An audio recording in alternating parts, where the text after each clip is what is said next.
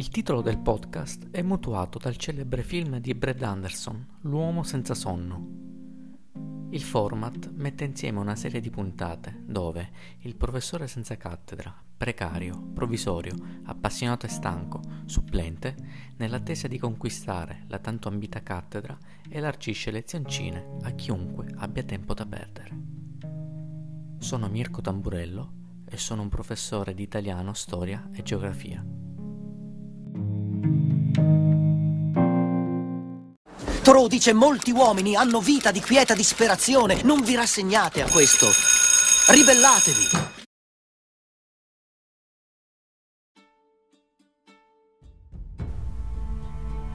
La parte settentrionale del continente americano era già stata raggiunta nel Medioevo. Intorno al X secolo una spedizione di vichinghi si era spinta fino alle coste del Canada, ma alla scoperta di una nuova terra non fece seguito il processo di colonizzazione. Una lunga tradizione di viaggi ed esplorazioni. A partire dal XV secolo, successivamente alla scoperta di Colombo, gli europei cominciarono a trasferirsi in terra americana per fondare nuove colonie.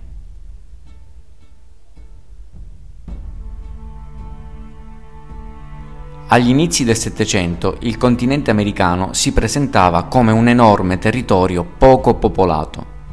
Le grandi nazioni europee se le erano spartito tra loro, ma lo avevano colonizzato solo in parte. La Spagna aveva occupato quasi tutta l'America centrale e meridionale, dove però esisteva anche una vasta colonia portoghese, il Brasile. L'America settentrionale era stata divisa, all'inizio, fra Inghilterra, Francia e Spagna. Lungo le sponde dell'Atlantico si erano formate 13 colonie inglesi. Una di queste, New Amsterdam, cioè Nuova Amsterdam, era stata tolta agli olandesi e ribattezzata New York. Alle loro spalle si estendeva il vasto territorio francese della Louisiana, così chiamata in onore del re Luigi XIV. Esso confinava con i possedimenti spagnoli del Messico e della Florida.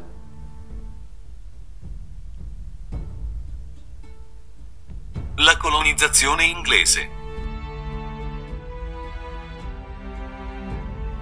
Inizialmente la vita delle nuove colonie inglesi non fu facile. Il clima era più rigido di quello europeo, il suolo meno fertile, l'ambiente generalmente selvaggio e inospitale.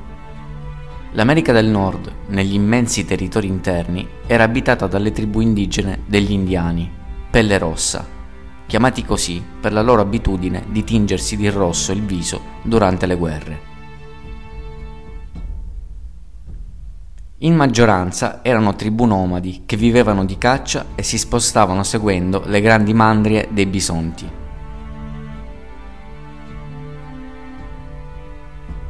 Per capire la mentalità di coloro che abitavano le colonie inglesi dell'America, dobbiamo tenere presente il modo in cui erano nate. Chi vi era arrivato dopo un lungo viaggio per mare, nella maggior parte dei casi aveva lasciato la madrepatria spinto dalla povertà e dal bisogno quindi in cerca di fortuna. Molti erano stati perseguitati e cacciati per motivi religiosi, come padri pellegrini. Altri ancora erano ex condannati o detenuti che il governo inglese aveva inviato a popolare le colonie, permettendo loro, in cambio, la libertà. Per la grande maggioranza, quindi, si trattava di gente molto decisa e senza alternative, disposta a lavorare duramente per costruirsi una nuova vita. Essi erano dunque ancora più decisi a difendere ad ogni costo le proprie faticose conquiste, i propri beni e la propria libertà. Nel XVIII secolo si contavano nel continente americano 13 colonie inglesi Ciascun territorio era retto da un governatore, nominato da Londra, e assistito da un'assemblea composta da abitanti del luogo. I difficili rapporti con la madrepatria.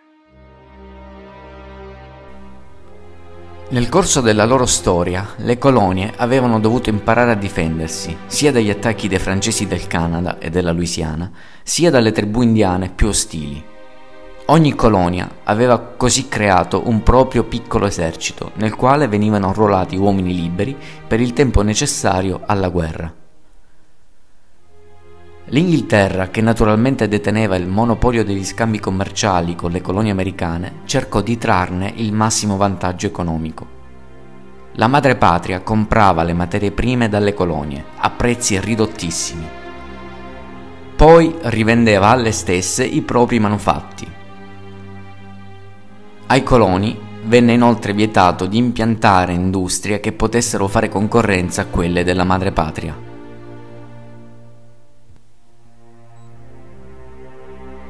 Per fronteggiare le spese sostenute per le guerre combattute nel corso del Settecento, il governo inglese impose nuove tasse alle colonie americane, sollevando forti proteste. I coloni sostenevano che, non essendo essi rappresentanti nel Parlamento inglese, non era giusto colpirli con tasse decise e votate da altri. Nel 1773 esplose una rivolta a causa di una nuova tassa che il Parlamento inglese aveva imposto sul tè esportato in America. I coloni organizzarono il boicottaggio delle merci e delle navi inglesi. A Boston vennero gettate a mare casse di tè stipate su navi inglesi, il cosiddetto Boston Tea Party.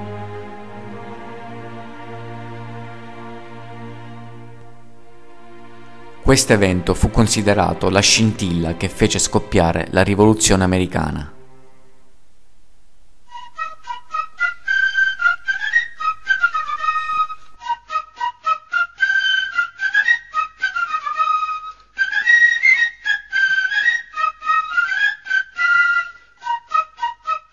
Lo scoppio del conflitto.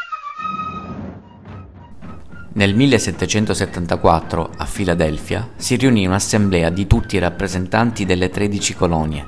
Decisero di continuare a lottare e formarono un esercito di 20.000 uomini, capitanati da George Washington.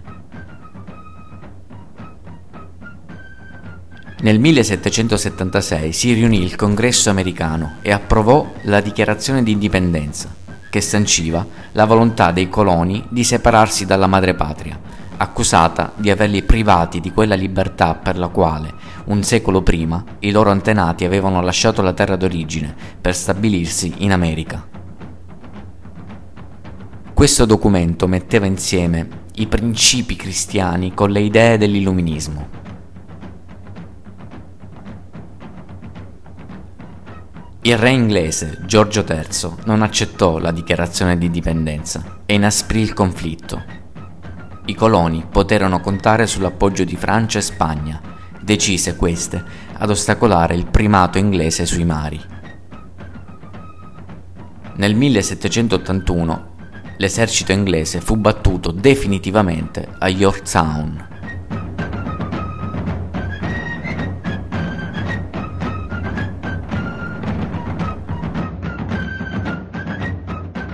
La nascita degli Stati Uniti d'America.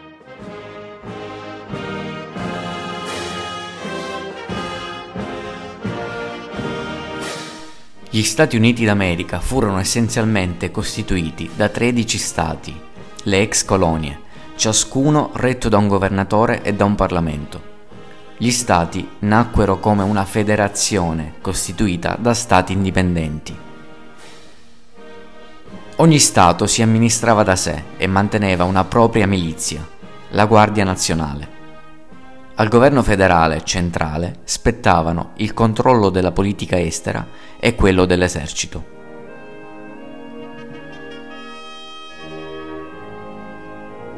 La Costituzione, secondo lo schema di Montesquieu, prevedeva la separazione dei poteri fondamentali. Il potere esecutivo venne affidato al Presidente degli Stati Uniti. Il potere legislativo spettò al Congresso formato da un Senato e da una Camera dei rappresentanti, con membri eletti da ciascuno Stato. Infine, il potere giudiziario fu affidato ai giudici, eletti in ogni Stato, e a una Corte Suprema federale che doveva far rispettare la Costituzione. La Costituzione americana garantiva le libertà personali dei cittadini, la libertà di stampa, la libertà di riunirsi per qualsiasi scopo lecito e la libertà di opinione politica e religiosa. La sede del congresso passò da Filadelfia a Washington, una città costruita per l'occasione, che divenne la capitale degli Stati Uniti d'America.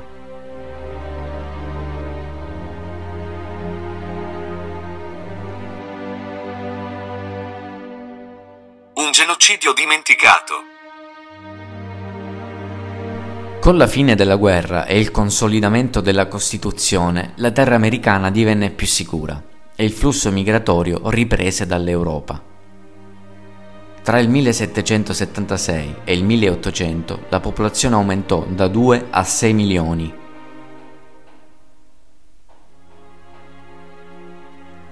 Nel 1787 vennero fissate le regole per la creazione di nuovi stati. I coloni avevano ripreso a muoversi verso ovest, andando ad occupare i territori in cui la presenza degli indiani era più numerosa. Questa nuova fase di colonizzazione causò nuovi scontri con i nativi americani, i pelle rossa, stanziati nella parte centrale dell'America settentrionale.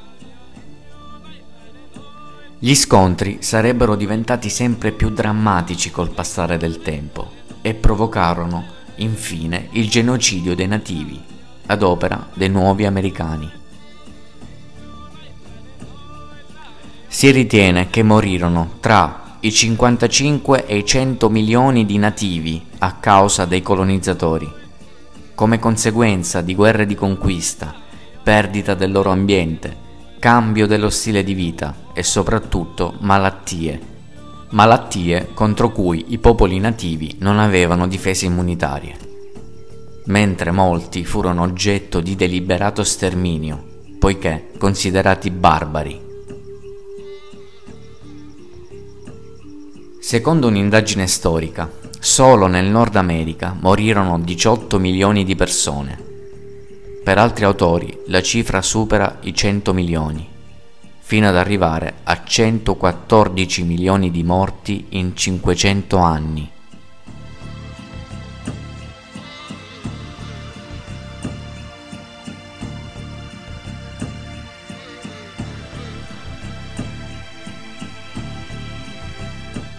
Sul genocidio dimenticato degli indiani d'America vi lascio in ascolto il parere di uno dei più grandi cantautori italiani, Fabrizio De André.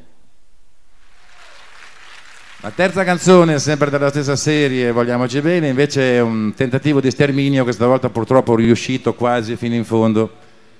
Sto parlando del, degli indiani d'America.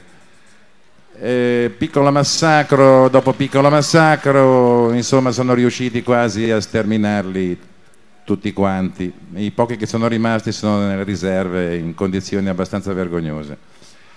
La canzone si chiama St. Creek e si riferisce ad uno di quei piccoli massacri dove un gentiluomo, un certo colonnello Civington, con una cozzaglia di ubriaconi neanche vestiti da soldati, riuscirono a far fuori una cinquantina di vecchi bambini perché i guerrieri nel frattempo erano andati a caccia del bisonte.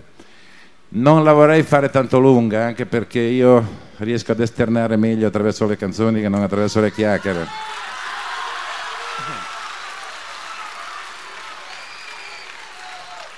Voglio soltanto dire però che la sera del 12 ottobre del 1992 eh, non starò certo a brindare alla, al, centenario della, al cinquecentenario della scoperta dell'America.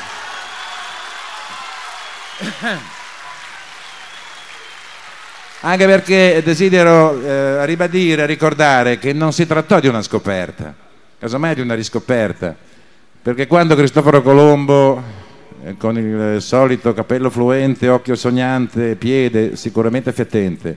Sbarcò sull'isola di San Domingo, c'erano, c'era una popolazione, c'erano quelli che sarebbero poi stati chiamati domenicani ed erano lì da circa 20 o 30 mila anni, avevano attraversato lo stretto di Bering insieme a tutti quanti gli altri che sarebbero stati poi chiamati a loro volta indiani. Quindi ehm, la sera del 12 ottobre 1992, eh, almeno per quanto mi riguarda, starò vicino agli indiani e ricorderò insieme a loro quello che loro considerano il giorno del più grave lutto nazionale.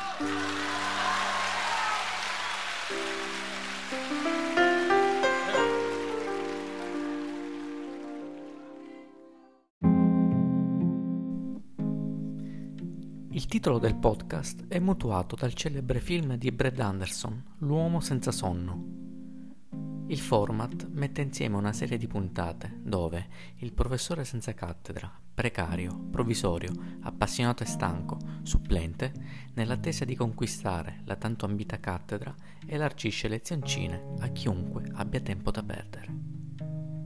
Sono Mirko Tamburello e sono un professore di italiano, storia e geografia.